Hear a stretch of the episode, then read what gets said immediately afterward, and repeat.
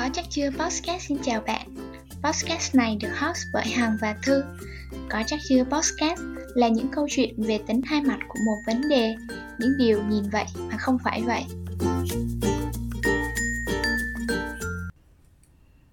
Như ở bài vùng an toàn thì tụi mình đã định nghĩa là vùng an toàn là vùng mà mình cảm thấy thoải mái.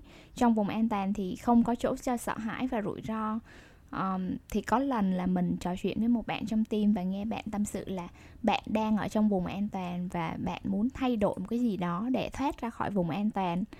Um, tuy nhiên là mình cũng đặt một câu hỏi là liệu thời điểm hiện tại có chắc là bạn đang nằm trong vùng an toàn hay không? Và cái sự thay đổi đó thì có chắc là sẽ giúp bạn thoát ra khỏi vùng an toàn hay không?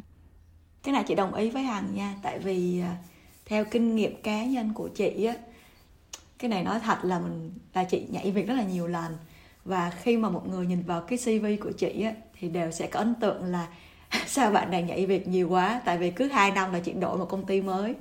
Thì lúc đó cũng như ờ, bạn mà hằng vừa kể thì chị vẫn nghĩ là ở công ty thì mình đang ở trong vùng an toàn rồi. Có nghĩa là không có gì để cho mình học hỏi thêm nữa hết, cái gì mình cũng biết rồi và mình nghĩ việc là để mình thoát ra khỏi vùng an toàn đó. Nhưng mà sau này á, khi mà ngồi mà chiêm nghiệm lại thì chị mới nhận ra là nghĩ việc đối với chị lúc đó là do chị không có muốn đối đầu với nỗi sợ. Cụ thể hơn ở đây là cái nỗi sợ đối mặt trực tiếp với sếp để giải quyết vấn đề của bản thân.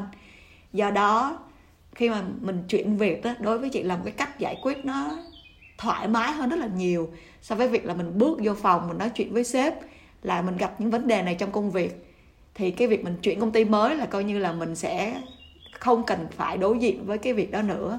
Nên là chị thấy là um, sau này thì đúng là do mình sợ phải ở lại công ty cũ mình mới qua công ty mới chứ không phải là mình đang ở trong vùng an toàn và mình muốn thoát ra khỏi vùng an toàn đó. À, vậy em nghĩ là về mặt bản năng ấy, thì là mình sẽ thường tự động có một khuynh hướng là mình sẽ chọn một cái cách mà giúp cho mình thoải mái hơn dễ dàng hơn thôi đúng không? Chị nghĩ vậy. Mình có thể dựa vào nỗi sợ là một trong những cái yếu tố mà giúp mình nhận ra là mình đã thực sự thoát khỏi vùng an toàn hay chưa. Bằng cách là mình đặt câu hỏi xem là nỗi sợ thực sự của mình là gì và nỗi sợ nào lớn hơn đúng không? Ví dụ như trong trường hợp của chị thư thì là nỗi sợ đối mặt với sếp sẽ lớn hơn là chuyện là chị qua một môi trường mới à. ừ.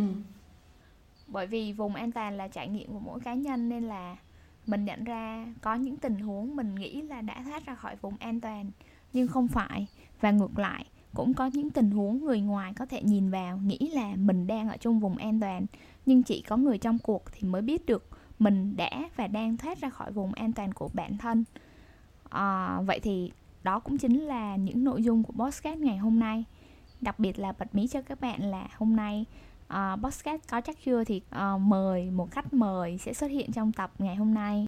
Du khách mời đặc biệt. khách mời đặc biệt hả? Đó là cách mà tụi mình thoát ra khỏi vùng an toàn phải không chị thư. À. Thật ra thật ra cái này nói đùa thôi nha tại vì nếu mà mình nói là nỗi sợ là một trong những yếu tố giúp mình nhận ra là mình thực sự thoát khỏi vùng an toàn hay chưa thì chị thấy cái này chị thấy vui chị thấy hứng khởi. Là đối với chị thì không có gì sợ đúng không? Ừ, đúng rồi. coi như là mình vẫn ở trong vùng an toàn đi hả? Đúng rồi. Ok vậy thì mình bắt đầu tập ngày hôm nay nha.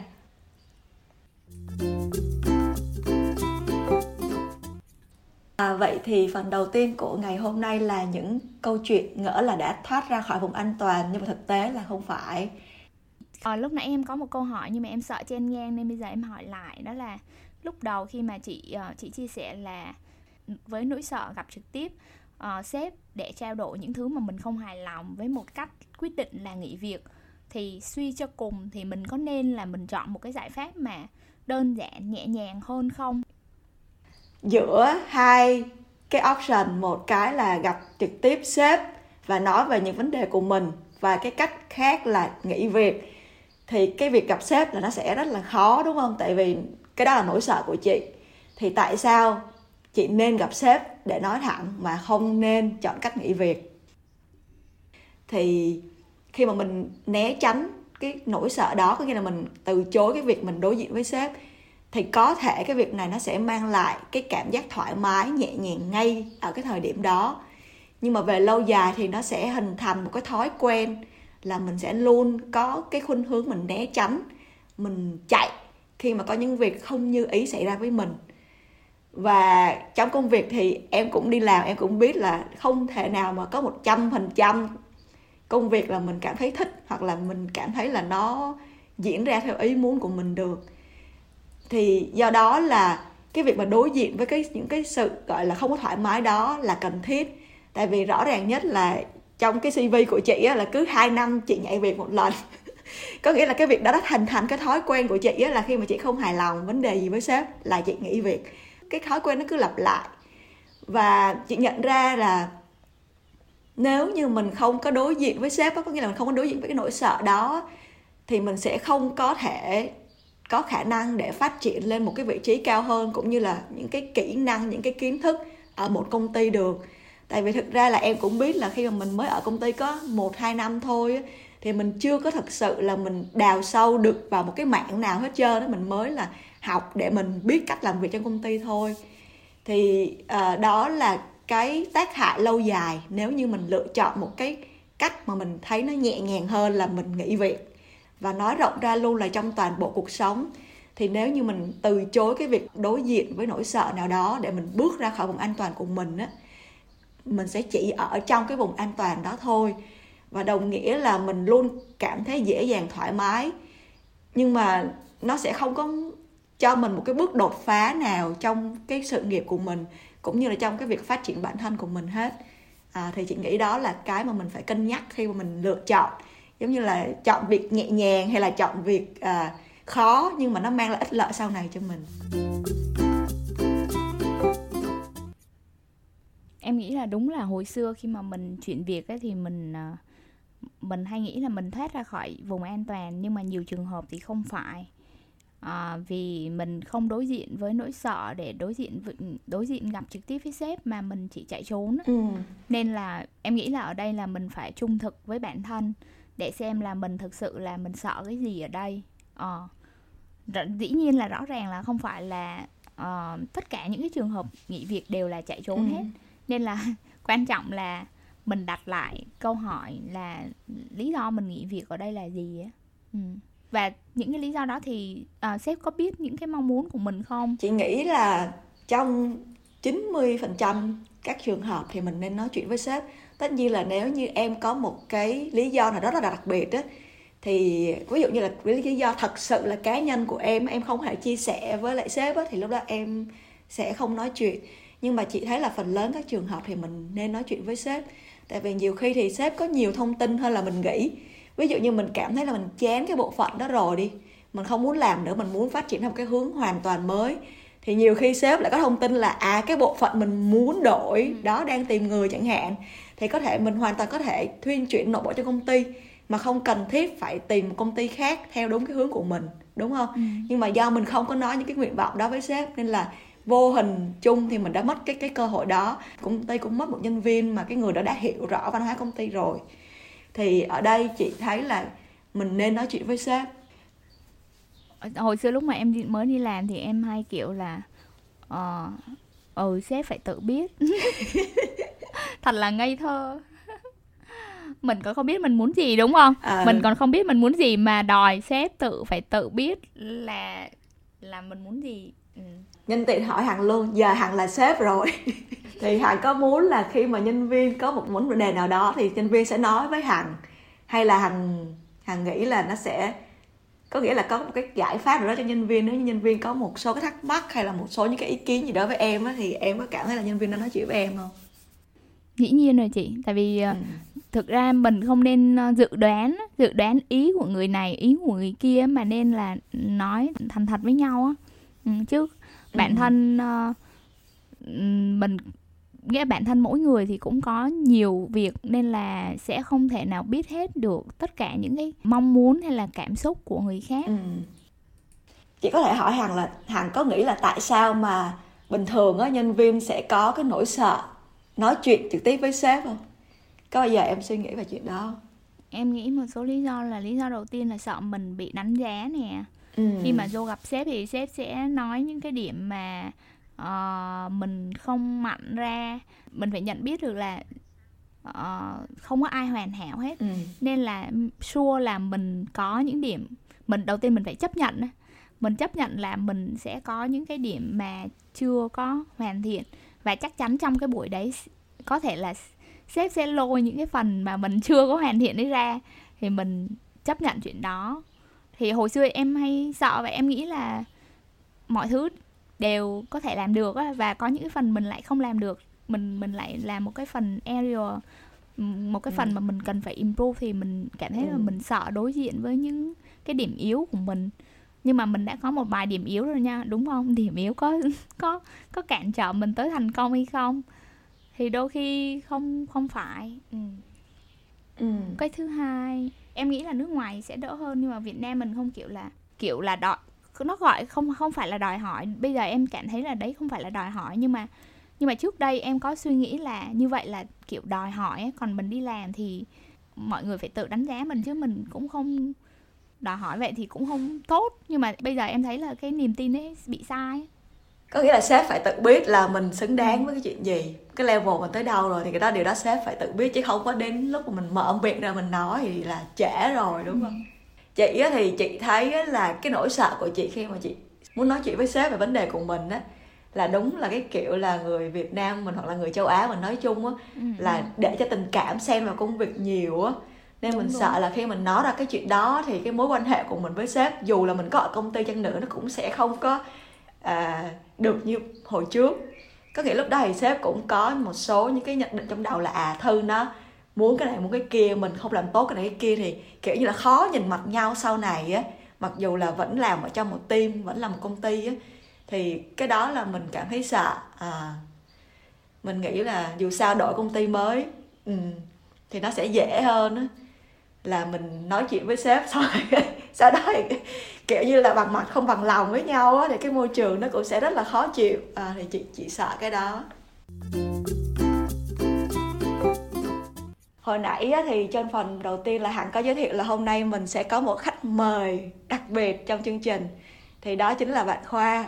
Yeah dạ, um, trước tiên là xin chào các bạn thính giả của um, podcast có chắc chưa. Um, cũng như xin chào thư với lại uh, hằng thì uh, khá rất là háo hức khi được tham gia chương trình ngày hôm nay. Um, cũng đã chuẩn bị rất nhiều từ sớm rồi. Um, giới thiệu sơ lược về khoa một chút xíu. Thì khoa hiện tại đang là kỹ sư phần mềm và đang uh, sống và làm việc tại uh, úc. Uh, khoa cũng đã nghe có chắc chưa từ những tập đầu. Uh, bởi vì uh, khoa cảm thấy những cái podcast này nó giúp khoa hiểu hơn về cảm xúc của chính bản thân mình. Uh, trong những cái tập podcast đó thì khoa nghĩ cái tập uh, buồn ơi ta xin chào mi uh, đó là cái podcast là favorite nhất của khoa. Cảm ơn anh khoa. Khoa có thể chia sẻ tại sao mà cái bài buồn ơi ta xin chào mi lại là cái bài mà khoa thích nhất không? Ừ à, nó cũng rất là tình cờ tại vì um, khoa cũng nghe nhiều bài podcast khác nhưng mà tình cờ vô cái bài podcast đó thì nó cũng đúng ngay lúc là khoa đang buồn.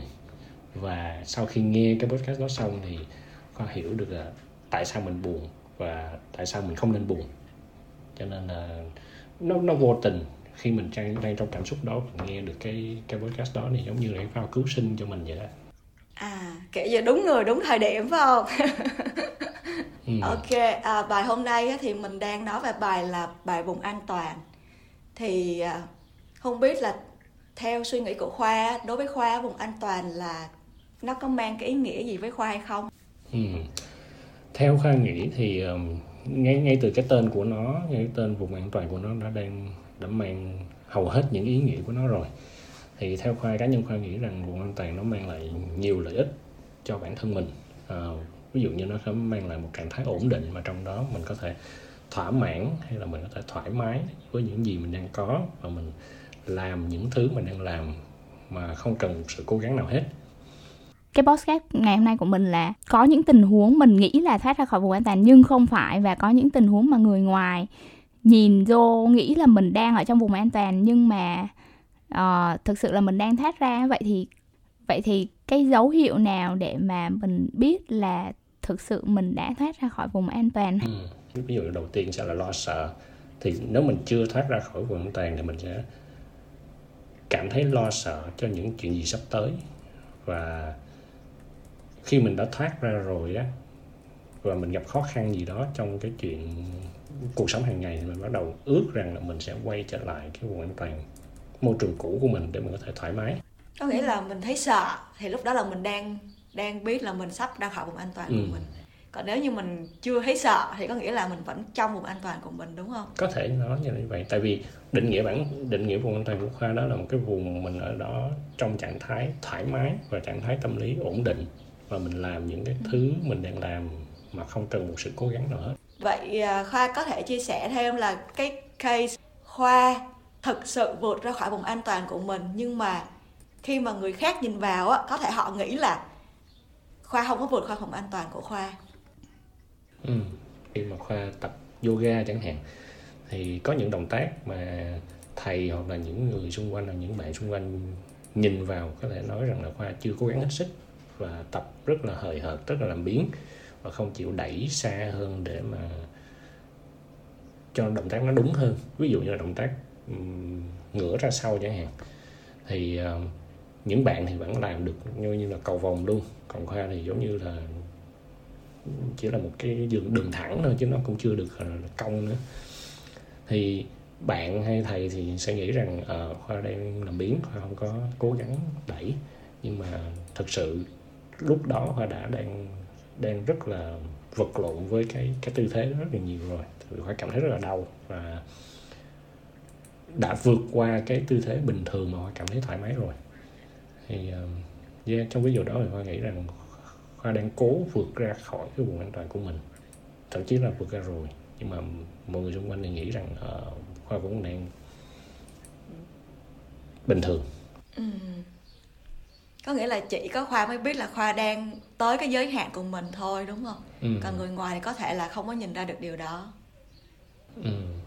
khi mà khoa kể cái này thì thư nhớ lại là à, câu chuyện mà năm 2018 khi mà à, thư chuyển sang Indo sống á, do là anh Richard có một cái project làm việc ở đó 2 năm. Khi mà bạn bè mình nghe tin là à thư nó sắp qua Indo nó sống thì ai cũng nói là trời ơi sướng quá! À, không cần phải làm gì hết. Rồi à, Indo thì lại gần Việt Nam nữa nên là thư rất là có cơ hội là được thường xuyên về thăm nhà. Thì lúc đó là ai cũng nghĩ là cái cái cái việc mà chọn qua Indo là cái việc mà rất là dễ dàng đối với thư á. Nhưng mà thật ra lúc đó thư cảm thấy rất là sợ. Tại vì uh, hai năm ở đức thì mình cũng đã làm quen với cuộc sống ở đây rồi mình cũng đã học tiếng đức rồi.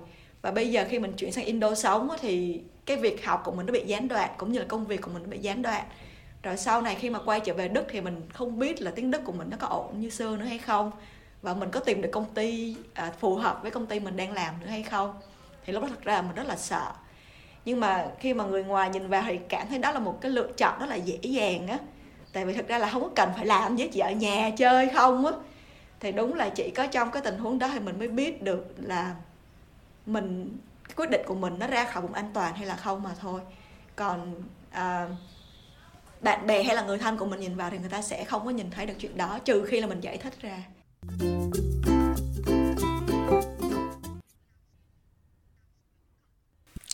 À, trước khi kết thúc podcast ngày hôm nay thì mình muốn kể cho các bạn nghe một câu chuyện nhỏ.